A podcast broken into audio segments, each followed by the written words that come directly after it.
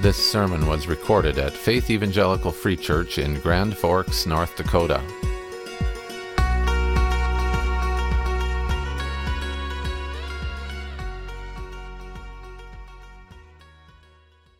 Thank you, Doug. We will be celebrating, if I've counted correctly, 10 baptisms a little later in our service. These are exciting and stimulating days in the life of the church, so I want to prepare us for what we will see and hear before these folks testify before us what Christ has done for them. As a church, we have spent November considering the lessons for the local church from New Testament letters to the churches. Uh, we've covered Galatians and Colossians and Philippians. We don't have time this morning to cover an entire New Testament book as we have the last few weeks, but I don't want to depart entirely from that method this morning. So I'd ask you to consider this morning with me God's design for baptism from the letter to the church in Ephesus. Ephesians is a well known New Testament book among Christians, but there's a surprising amount that we don't know about the book of Ephesians. It's commonly referred to as a prison epistle because Ephesians chapter 3 verse 1 says that the apostle Paul was a prisoner of Christ Jesus. In chapter 4, verse 1, he refers to himself as a prisoner of the Lord. And, and again in chapter 6, verse 20, he says that he was an ambassador in chains. So very clearly, he's, he was writing this letter to a local church while he was imprisoned for his faith. But we don't know which community Paul was imprisoned in when he wrote this letter.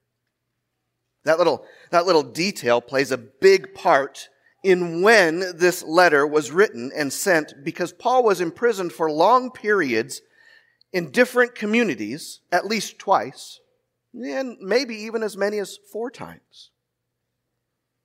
There's another detail that factors into the date of this letter. You remember that the Apostle Paul went on three missionary journeys. His first one was the shortest and the quickest. Then he went on another one that expanded that territory, and then he went on a third one that was the longest. The apostle Paul stopped briefly in Ephesus during his second missionary journey. Then, on his third missionary journey, he spent nearly three years in that city, ministering to the believers in Christ there, building up the church. And then it was after that third journey that he was later imprisoned in the city of Rome. Now, you wonder, why do we need to know all of that on a baptism Sunday? Let me show you. Notice what the Apostle Paul says in chapter 1 of Ephesians, verse 15.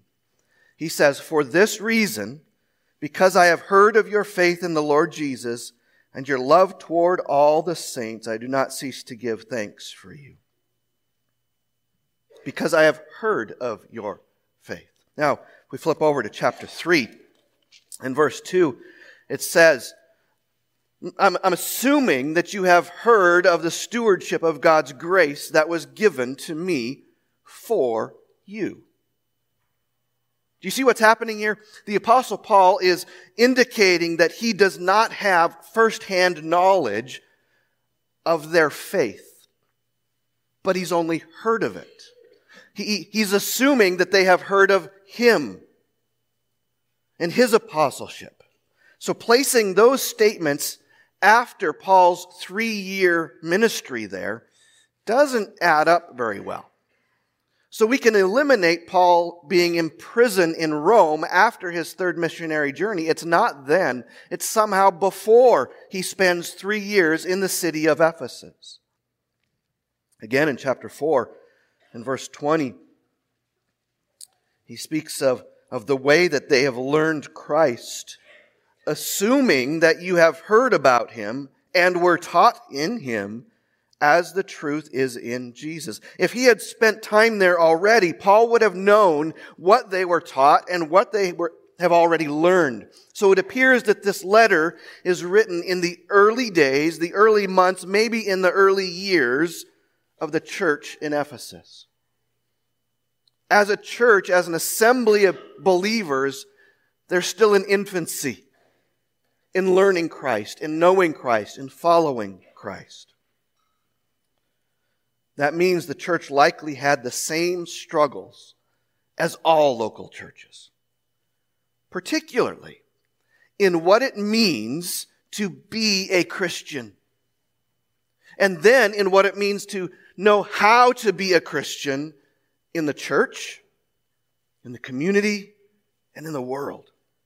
So many of the things in this letter address those exact details specifically for the people in that ancient city of Ephesus. Now, we only have time to focus on one detail this morning. In chapter 4, verse 5. But I'd like to read beginning in verse 1 of chapter 4.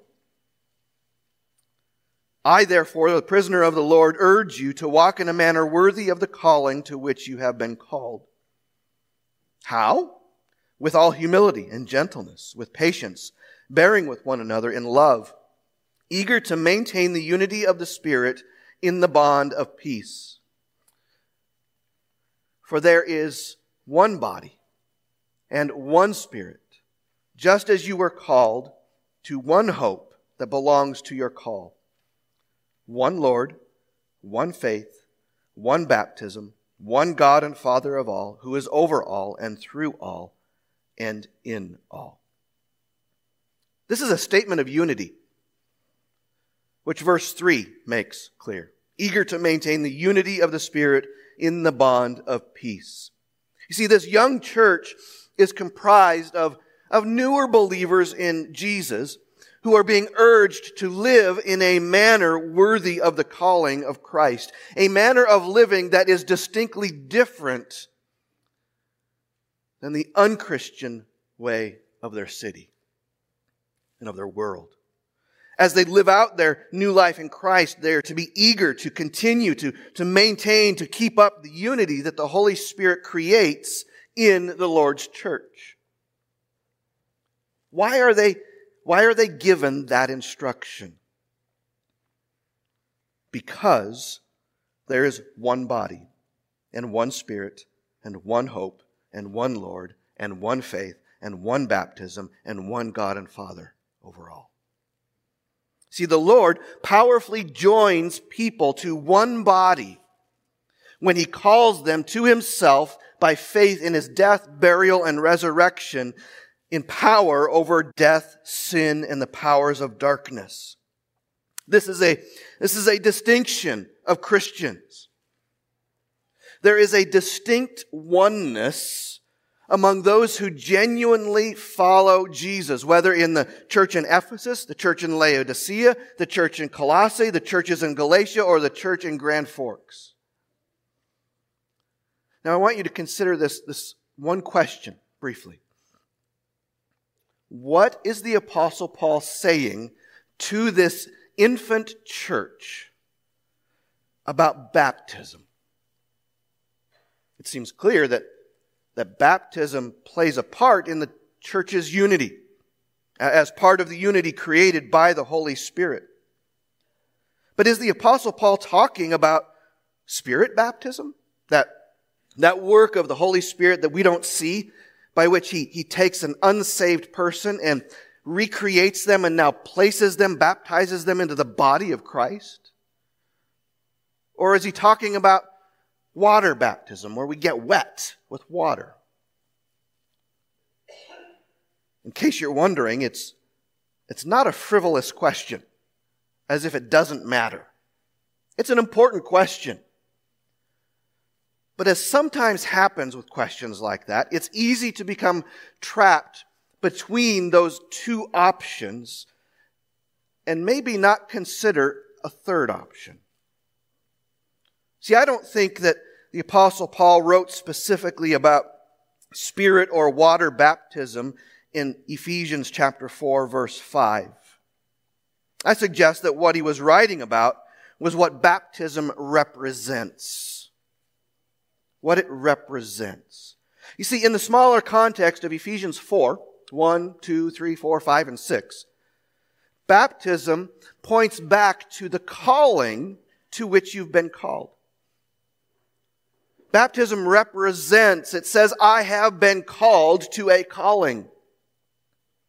It points back to a reality. Christians have been called to Christ, by Christ, through the power of the Spirit, in the sovereignty of God the Father. That means they are called people. If you go back to Ephesians chapter 2, it makes it very clear. The Ephesian Christians were called out from spiritual death in chapter 2, verse 1. From spiritual slavery to the prince of the power of the air in verse 2. And from the passions of the flesh in verse 3. They were called out, from, of, called out of separation from Christ to identification with Christ, beginning in verse 11. He says, Remember that at one time you were Gentiles in the flesh, called the uncircumcision by what is called the circumcision by Jewish people. Remember, you were separated from Christ, verse 12, alienated. Verse 13, but now in Christ Jesus, you who were once far off have been brought near by the blood of Christ.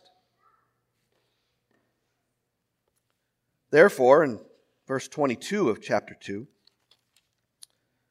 in Him, in Christ, you also are being built together into a dwelling place by God, or for God, by the Spirit.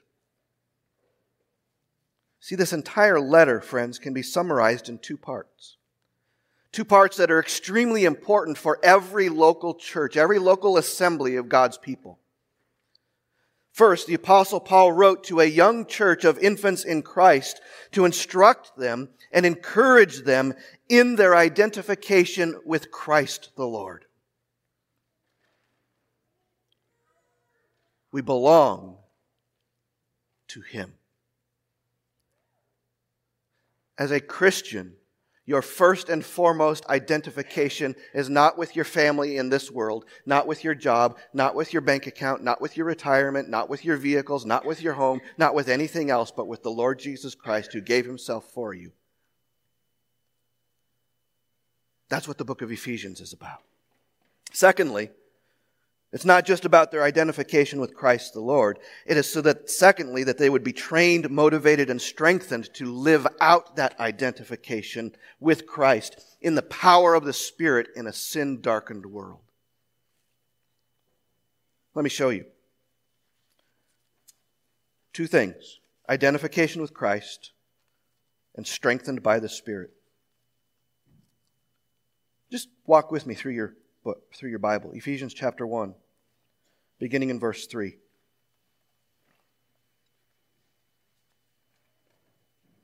In verses 1 and 2, these people are identified as the holy ones, the saints who are in Ephesus and faithful to Christ Jesus. What does he say about them? Now, verse 3 Blessed be the God and Father of our Lord Jesus Christ, who has blessed us. Where? In Christ. With every spiritual blessing in the heavenly places, even as He chose us. Where? In Him. Before the foundation of the world, that we should be holy and blameless before Him. In love, He predestined us for adoption as sons through Jesus Christ, according to the purpose of His will, to the praise of His glorious grace, with which He has blessed us in the Beloved. In Him we have redemption through His blood the forgiveness of our trespasses according to the riches of his grace, which he lavished upon us in all wisdom and insight, making known to us the mystery of his will, according to his purpose, which he set forth in Christ. It's a plan for the fullness of time to unite all things. Where? In him. Things in heaven and on earth. In him we have obtained an inheritance. Are you getting the, the gist here? Verse 13 in him you also, when you heard the word of truth, the gospel of your salvation, and believed in him, you were sealed with the promised Holy Spirit. Down at verse 16, I do not cease to give thanks for you because I heard of your faith in the Lord Jesus and your love toward all the saints. I not cease to give thanks for you, remembering you in my prayers, that the God of our Lord Jesus Christ, the Father of glory, may give you the spirit of wisdom and in revelation in the knowledge of him, having the eyes of your hearts enlightened, so that you may know, know what? What is the hope to which he has called you? What are the riches of his glorious inheritance of the saints? And what is the immeasurable greatness of his power toward us who believe? According to the working of his great might, that he worked in Christ when he raised him from the dead and seated him at his right hand in the heavenly places. It's all about in him, with him. There's this identification, this connection with the person of the Lord Jesus Christ that he's emphasizing again and again and again and again. Now flip over to chapter 3. Verse 6 This mystery is that the Gentiles, that the non-Jews, are fellow heirs, members of the same body, and partakers of the promise in Jesus Christ through the gospel. So there's the unifying element, right? That brings this oneness, this unity about. It's in the gospel. It's faith in Christ through the power of the Holy Spirit, and the gospel is what is used to accomplish that. Chapter 3, verse 16. According to the riches of his glory, I'm praying that he may grant you to be strengthened with power through his spirit in your inner being so that Christ may dwell in your hearts through faith. That you, being rooted and grounded in love, may have strength to comprehend. There's that word strength. To comprehend with all the saints what is the breadth and the length and the height and the depth. Do you ever think that it takes strength? Strength to know how great God is? And, verse 19, and to know the love of Christ that surpasses all knowledge, that you may be filled with all the fullness of God. Chapter 4, verse 20. Speaking of the way they should have learned Christ, he says, verse 21, I assume that you've heard about him and you are taught in him as the truth is in Jesus. Taught to do what? To put off your old self, which belongs to your former manner of life and is corrupt through deceitful desires, and to be renewed in the spirit of your minds, and to put on the new self, created after the likeness of God in true righteousness and holiness. Chapter 5 verse 1, therefore be imitators of God as beloved children. Chapter 6 verse 10, finally be strong in the Lord and in the strength of His might. Now put all of that together with the statement about baptism in chapter 4. I therefore, the prisoner of the Lord, urge you, beseech you, I'm begging you to walk worthy of the calling to which you've been called. With all humility and gentleness and patience, bearing with one another. Yes, we have to put up with each other in love. Eager to maintain the unity of the Spirit and the bond of peace. Why? Because there is one body and one Spirit just as you are called to the one hope that belongs to your call. There is one Lord, there is one faith, there is one baptism, and one God and Father of all. What is the Apostle Paul saying about baptism to that church in Ephesus? He's saying the exact same thing that he communicated to other local churches in the letters to the churches. He's saying that the one baptism is this internal reality of having been identified with the one Lord by means of the one faith. I'm no longer my own, for I've been bought with a price. Think about it. He said it to, to the Galatian churches. For in Christ Jesus you are all sons of God. How? Through faith. For as many of you as were baptized into Christ have put on Christ. You are all one in Christ. It's talking about baptism not from the perspective of is this something that the Spirit does or that we do with water.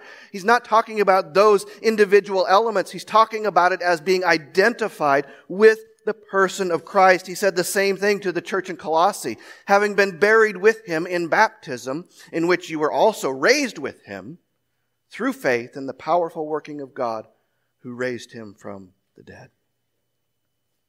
Philippians doesn't speak of baptism, but it does talk about identification with Christ.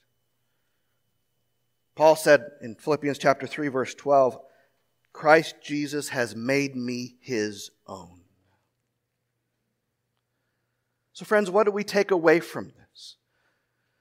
As we hear from individuals what Christ has done for them. Well, the local church must comprehend that baptism demonstrates that by faith in the finished work of Christ on the cross, the individual who is baptized is first and foremost saying, Christ Jesus has made me his own. I belong to him. And it's through faith that I have come to be his own. Then, just as Paul talks to the Ephesians, they're saying, I'm now unified with you, the body of Christ, for the purpose of living out that faith in your midst. You now become an encourager, a strengthener. You bear with them in love. You lift them up and you strengthen them because as they're encouraged and strengthened, they begin to walk as children of light in a dark world. And to this infant church, the Apostle Paul brings all of that together and he says, Listen, remember who you are in Christ. And remember what you do in Christ. You live as lights in a dark world. That requires strengthening by the Holy Spirit and encouragement from the assembly of God's people. May we do that together this morning. Would you pray with me? Lord Jesus, we give thanks to you we give thanks to you for these individuals who are, are going to be declaring to all of us this morning that they believe in Jesus. That they believe as they go down into that water that they are being identified, connected with his death. That as they come back out, they are being identified with his resurrection because they believe that you raised him from the dead. And so we go and we live in new life. Lord, bless them as they then seek to live out that life in a dark world. May you encourage us to strengthen them and one another through our encouragement. In Christ's name we pray. Amen. That concludes this sermon from Faith Evangelical Free Church. Our mission is to declare the Word of God and disciple believers into mature, devoted followers of Jesus. You can learn more by visiting our website at faithfree.com.